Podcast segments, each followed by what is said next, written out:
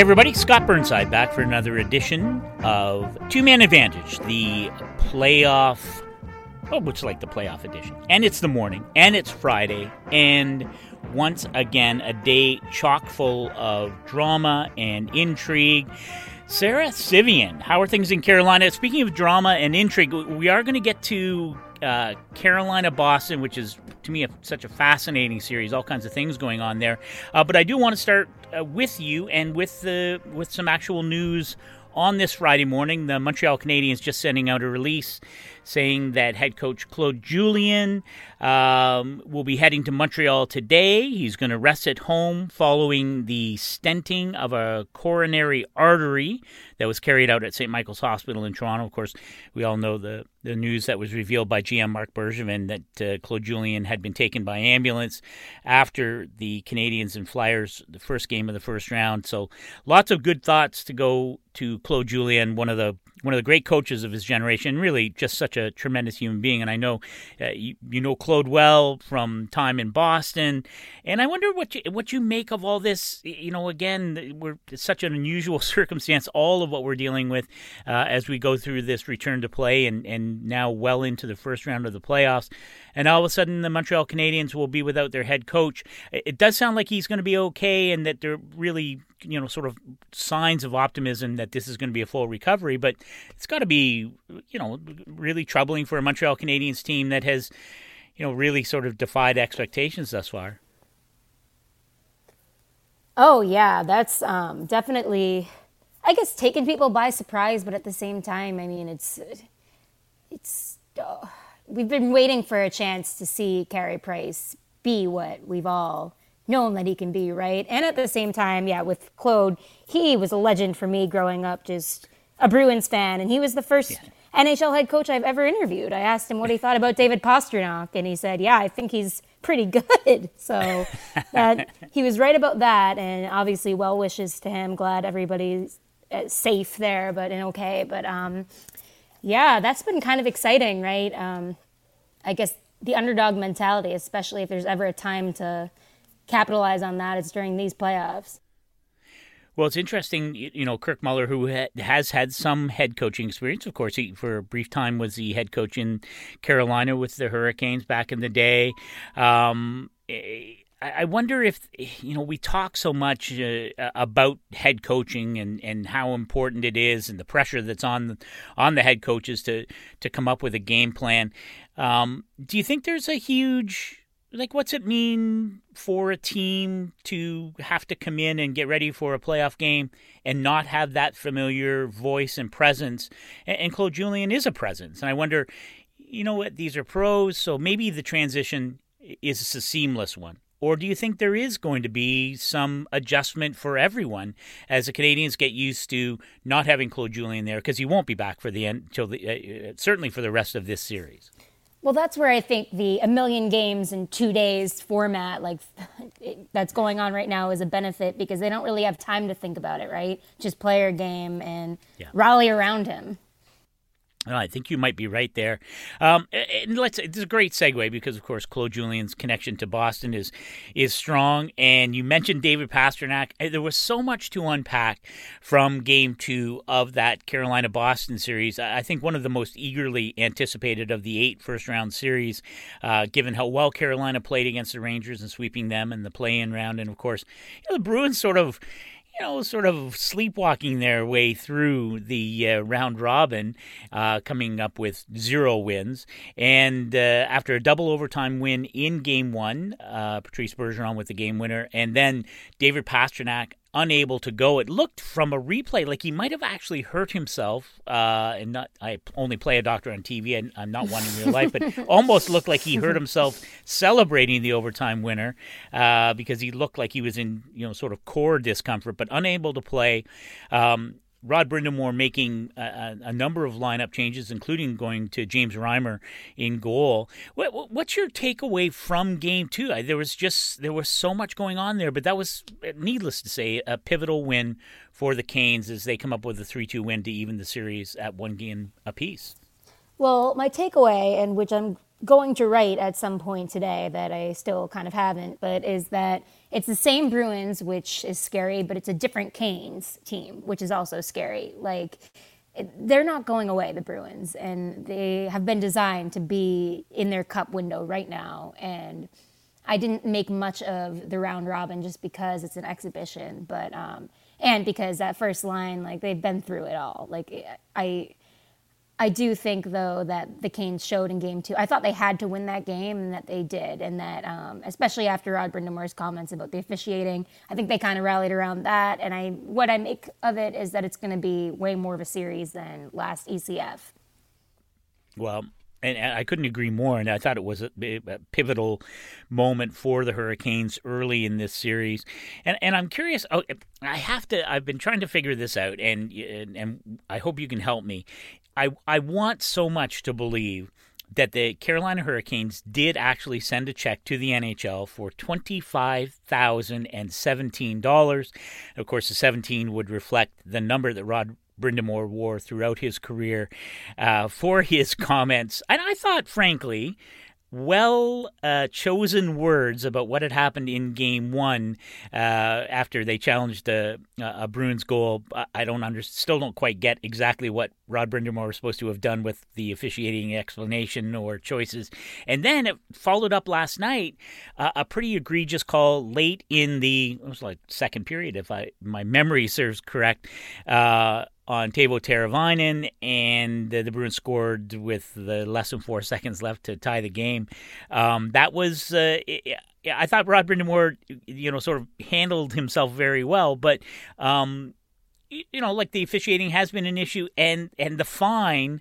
I wonder what you made about that whole drama because sometimes you know coaches walk a line if you start complaining about officiating, especially in playoffs, in a series where you might see you know the same officials you know every two or three days or whatever it is eh, you know how how Rod Brind'Amour handled that whole thing Oh, well, first of all, I thought it was awesome. I mean, obviously, I thought it was awesome when he's like, I, I get the information, right? But also, I, I think he got it all out, and that, I think he did that right, where like he's not going to talk about it ever again, and he didn't say it like in the post game presser in front of everyone dropping f bombs. But I do think um, he gave the team like I for me I took it as like him vote like a vote of confidence in his own team that like he wanted to stand up for them like he's a player's coach right and I felt like he saw some unfair things going on with a team that had worked really hard and he wasn't going to stand he was going to stick up for them and wasn't going to stand by I thought what he said about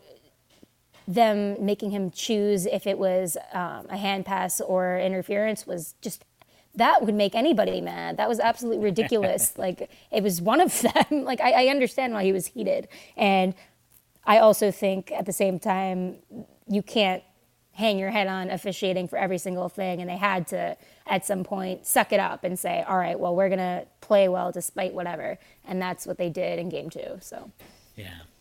I got to tell you, it's it's been fascinating to watch uh, Rod Brind'Amour, you know, handled his lineup. Of course, no Justin Williams, um, no Sami Vatanen in Game One. Uh, I thought both those guys were critical to the Canes having success in Game Two. But the big move, of course, is to go from Peter Mrazek uh, to James Reimer. He did it in the opening round after they get up to nothing. I thought Peter Mrazek was really good in Game One. I thought the Canes looked not really ready for this level of competition, and I thought they were a bit uh, ragged. I thought Peter Mrazek was really good. Ultimately, they lose in double overtime, back to back because they played at 11 a.m. because of the being pushed ahead today with from the, the Tampa Columbus game. So I wasn't surprised that James Reimer came in in the second of back to backs. What do you think Rod Brind'Amour does now? Because both guys, I think, have played very well. Obviously, James Reimer gets, uh, he's now got his second straight win. Do you automatically go back to James Reimer for game three on Saturday? My memory serves. I think it's afternoon, is it yes, not? And it is. You know, what's you, yeah? How do you? So how do you? What What do you make of the whole goaltending juggling act? Because again, I think sometimes coaches can get you, you, know, you you you want to have some consistency, but Rod has been apparently like, no, I, I'm going to do it this way, and it's so far it's worked out.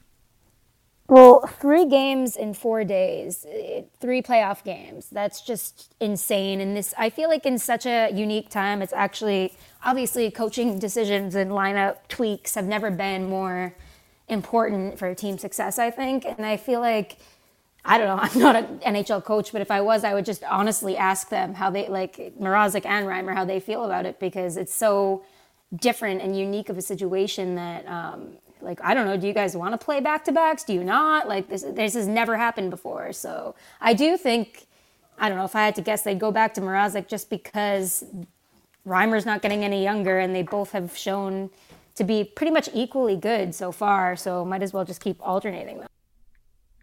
What do you? Yeah, you know what it is. It is interesting, and and it's not.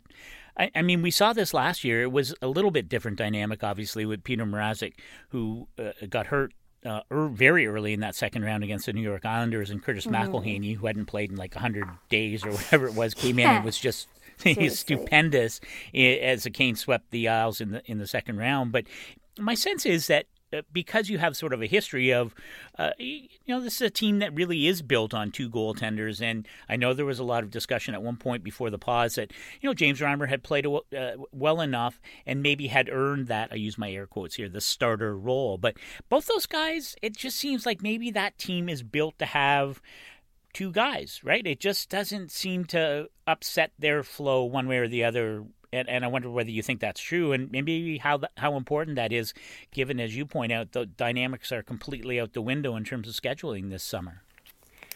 Well, I do think it's super important, especially for when I mean, no offense to either of them, but just kind of like the the quality. I mean, none of neither of them have been, or at least recently, a true number one goaltender. So they have to kind of know that and know that like they're all just kind of trying to help the team win the game. And I feel like they've put their egos aside and just kind of keep that in mind at least. I mean, I don't know. I'm not in their heads, but I feel like you look at someone like Tuukka Rask, that's kind of the number one goalie in Boston, and that's going to win you a cup. But at the same time, like the Canes need to be a tandem for it to work. Yeah. All right, before I let you go, Sarah, I know you've got a busy day ahead, and the hockey schedule never takes a break uh, this summer. Uh, but I was curious about a, a, a, game two that will come up in the Eastern Conference uh, later today, and we touched a little bit on Montreal, Philadelphia, obviously with Claude Julien's situation there. But I am fascinated to see how game two of the New York Islanders Washington Capital series unfolds. You watched the Caps very closely, of course, last year in the first round when the Canes affected a pretty dramatic upset in double overtime in Game Seven. Uh, Caps already find themselves, at least in my mind, in a in a bit of a must-win situation, having allowed four straight goals to the Isles. They're down. They lost Game One, four-two will be without Nicholas Backstrom, uh, who's in uh, concussion protocol. So, uh, just a pivotal player for them all over the ice. I know Tarik El-Bashir and I were ch- chatting about it yesterday, but confirmed now he will not play in game two. And I wonder what you make of of that situation. Well, you know the Islanders very well, of course, too, from last year in the second round. So, two teams that love to play it hard and physical, and I, I expect there will be some bite in game two as well. Yeah, I'll be honest with you, Scott. Um, I'm not the biggest fan of the Capitals coaching staff. Like, it just uh, they don't really do it for me, and um, it's the Barry Trotz Cup. Um, I feel like he, it's especially when coaching. That that's my been my whole thing this playoffs. That coaching has never been more important, and I feel like they have the Islanders have a major edge in not only having Trotz as the coach, but also it's a team that he knows so well in the Capitals. And I mean, there's no stopping Ovechkin when he's on, though. So he's going to have to be huge, obviously. But yeah, it's going to be great, great to see. And I expect that today will be no different than every other day, Sarah. Is that there will be more drama, more controversy, and more stuff for us to write about, to talk about at the Athletic. And uh, of course, you should always read Sarah Civian at the Athletic oh. Carolina and follow Sarah at Sarah Civian. so thanks for hanging out with us today, and I'm sure that you and I will chat again soon about all things Canes and beyond. So thanks very much for hanging out. Anytime, Scott. Thanks for having me.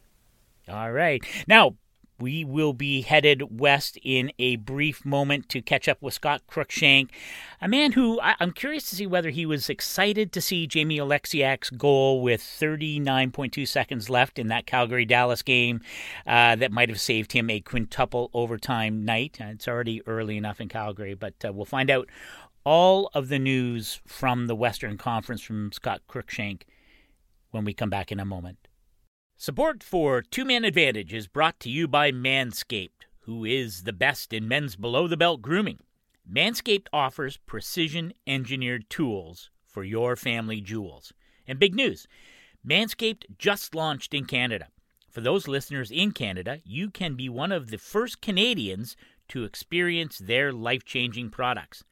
That's why Manscaped has redesigned the electric trimmer the Manscaped engineering team perfected the greatest ball hair trimmer ever created and have their new and improved lawnmower 3.0.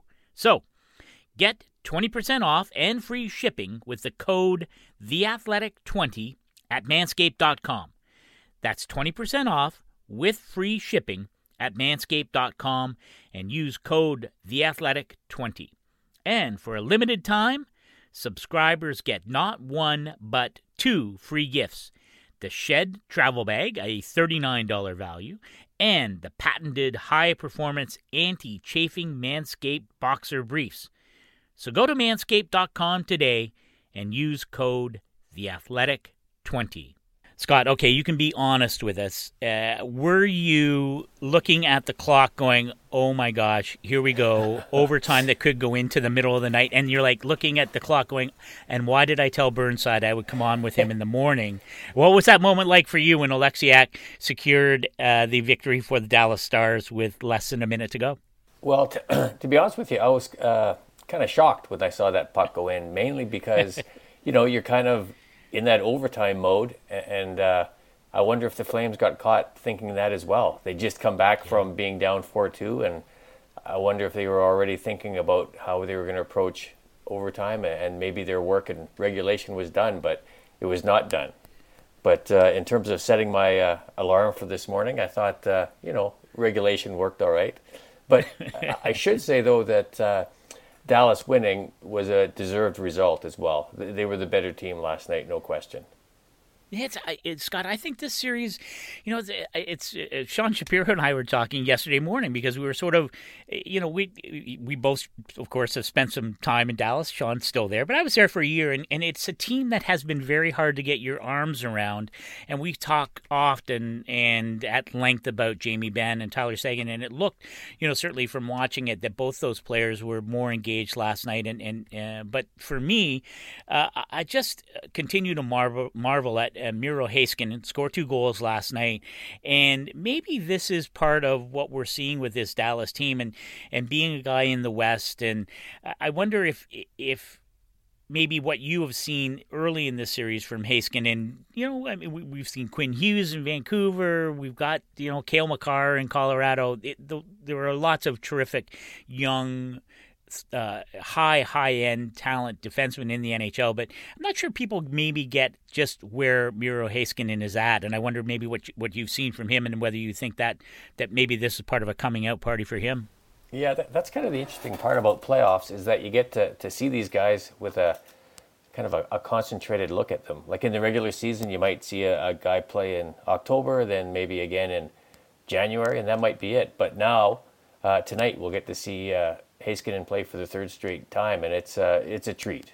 This is a strong player, like you mentioned, an elite defender already, and uh, you get a better appreciation of that. You know, we're going to see him at least five times in a row, and I'm sure by the end of it, we'll all be, you know, singing his praises. He, he was terrific last night, but he was in the first game as well.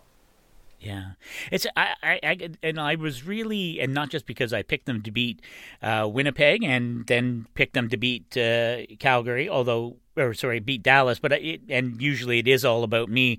Uh, but I have been intrigued by this Calgary team because they do seem to me to have a bit of a different personality or mentality in this year's playoff uh, after being so disappointed last year in a five game setback in the first round against Colorado, the, the number one seed, and poof, they were gone. But I wonder if you are sensing maybe some cracks along the edges, or you know, I, it seems to me maybe that top line at five on five hasn't been as uh, uh, noteworthy early in the series against Dallas as maybe they were against Winnipeg. And uh, you alluded to it. I mean, we're you're going to get right back at it tonight, back to back games. Uh, are you are there there's some concerns? Do you think with where the Flames are at now, or is this just sort of the natural ebb and flow of a best of seven series against a, a, a team that earned a, a the round robin like Dallas did. Yeah, well, it's interesting. You mentioned uh, last year in the playoffs against Colorado, they uh, the Flames as a group uh, was not very good, and that first line in particular uh, didn't do well at all. Like uh, Sam Bennett last year had uh, five points in that series, and that entire first line had five points in that series. So. Um, and you're right though against the Jets they were okay, especially on the power play. But but this series, uh, especially with the Stars looking to dig in, they haven't been very good. And last night they weren't very good at all. And in fact, I'm not sure how often you see this, but the, the Flames coaches were forced to break up the third line to use the to use the components of that line to get the first line going. And and you know what? It's not a surprise. The the third line that's Lucic, uh, Sam Bennett, and Dillon Dubé have been the Flames' best line, which is one of those good news, bad news things and uh, the first line is still looking to find its way. And, and the series isn't going to get any more tame. We you mentioned Jamie Benn, and he last night started looking like. Well, you've seen him when he gets a little grumpy. He gets a lot of room, yeah. and last night he, he was kind of grumpy, and that's not exactly the environment the Flames' first line likes. And of course, if you kind of go through Twitter or look at the social media, some of the the locals are getting restless in terms of that first line. They want to see a lot more, and rightly so. There should be a lot more from that group. Yeah, well, and this is I, I think this is a series that, and maybe lots of teams will be in this position, but you know, sort of a, a, referendum on on how this team is built, and I think the same things are being said in Dallas. You know, what do we do if if we can't get out of the first round, and what do we do with Jamie Benn and Tyler Seguin and their monster contracts? Um, I think the same kinds of things maybe are going to be asked about Calgary if if this goes sideways. But uh, I, I, am I was curious about your take on uh, Matthew Tkachuk, who is such an important part of uh, of this team, an important part of any series, but especially one that might have a little bit of bristle to it, and, and this one is definitely going to have that. He got crunched between Jamie Benn and Jamie Oleksiak, and then also took a. Uh, I know some maybe Calgary fans felt it was a spear. I felt it was maybe a, a more inadvertent stick to the midsection off a face-off, but definitely some discomfort for Matthew Tkachuk and uh, uh, just how important he is, and and you know his ability to return to the lineup in such a short period of time will be pretty important for this Flames team. Oh yeah, that was uh, super troubling for the Flames last night for sure to see him leave. I think he left uh, three times and came back only twice. So uh, he's one of the teams.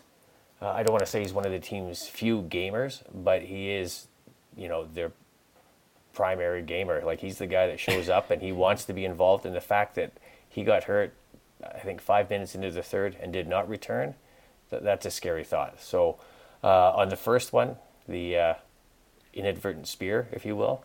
Um, I'm not so sure about the accidental nature of it myself, but um, he he left and was kind of hobbling, and then it seemed uh, you mentioned the crunch between uh, the the two big guys, uh, and it seemed like a different injury.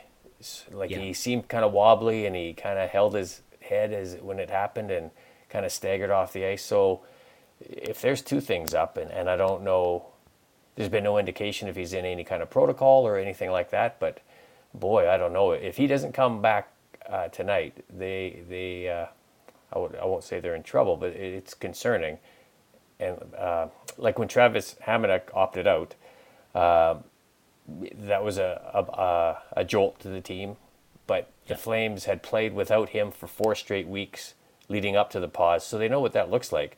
Uh, without Tkachuk in the lineup, I don't know if they know what that looks like, and I don't know if they want to find out either. And I don't know if there's a natural person uh, to slot into that second line either it's a, and it's uh, Sarah Civian and I were talking, but just before we we came to you, uh, that the schedule makes all of this so uh, challenging, I would think, for coaching staffs and how you, you know, how you treat your your lineup. And of course, because the NHL has thrown the cloak of secrecy uh, over the entire proceedings, right. it's so hard to know, you know, where players are at, what is really wrong with them.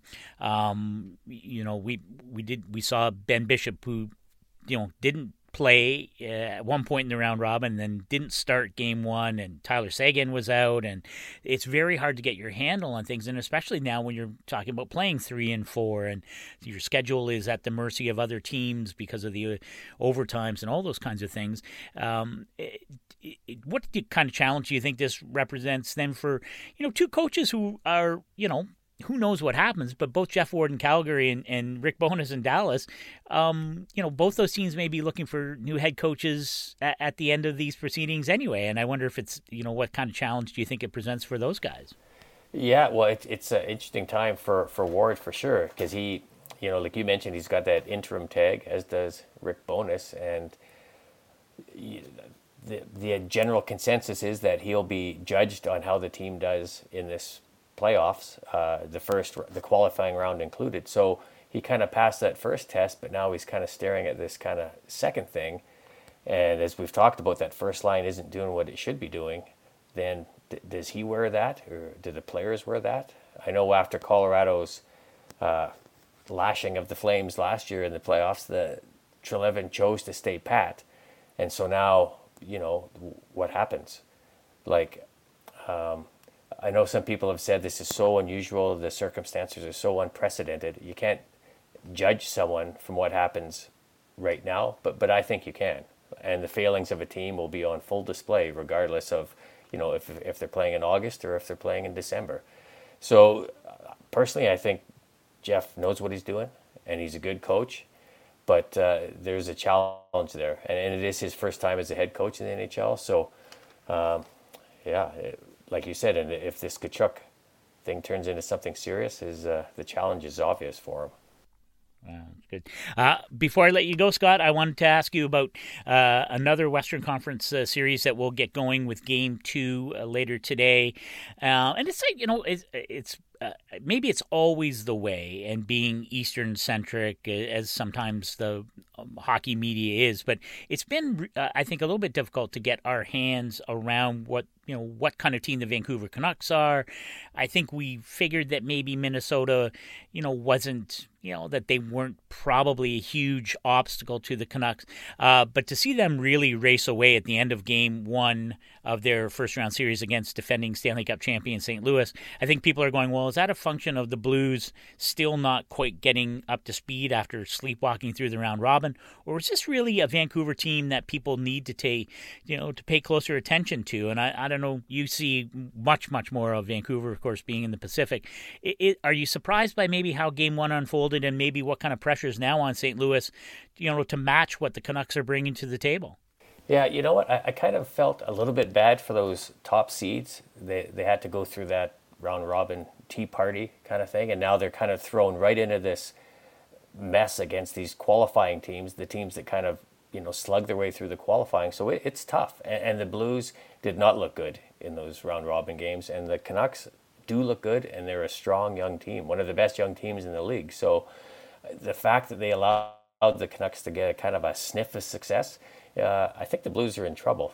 They, are going to have to really play well to get through the Canucks, and um, I'd say the Canucks are feeling it. And in terms of a guy like Hughes, like you know, and Pettersson, these are amazing, you know, world class talents. So the the Blues have their hands full. Yeah. Scott, you are a true champion for getting up early after a late night and chatting with us. So, uh, and you should always read Scott's Flames coverage at the Athletic. Calgary and follow Scott at by Cruickshank. And Scott, I don't imagine this will be the last time I force you to get up early and chat hockey with us during this playoff run, but thank you for doing so. No problem at all. All right, that's it for this Friday morning edition of Two Man Advantage, the playoff edition. You should check out our comment section for each podcast episode at the Athletic app. And don't forget to rate and subscribe uh, to Two Man Advantage on Apple. Uh, you should also check out uh, Minnesota Wild GM Bill Guerin, who joins Mike Russo on Straight from the Source at The Athletic. And you should also make a note to come back first thing Monday morning as we pick up what happened over the weekend. I can guarantee it will be chock full of drama, and you will not want to miss it.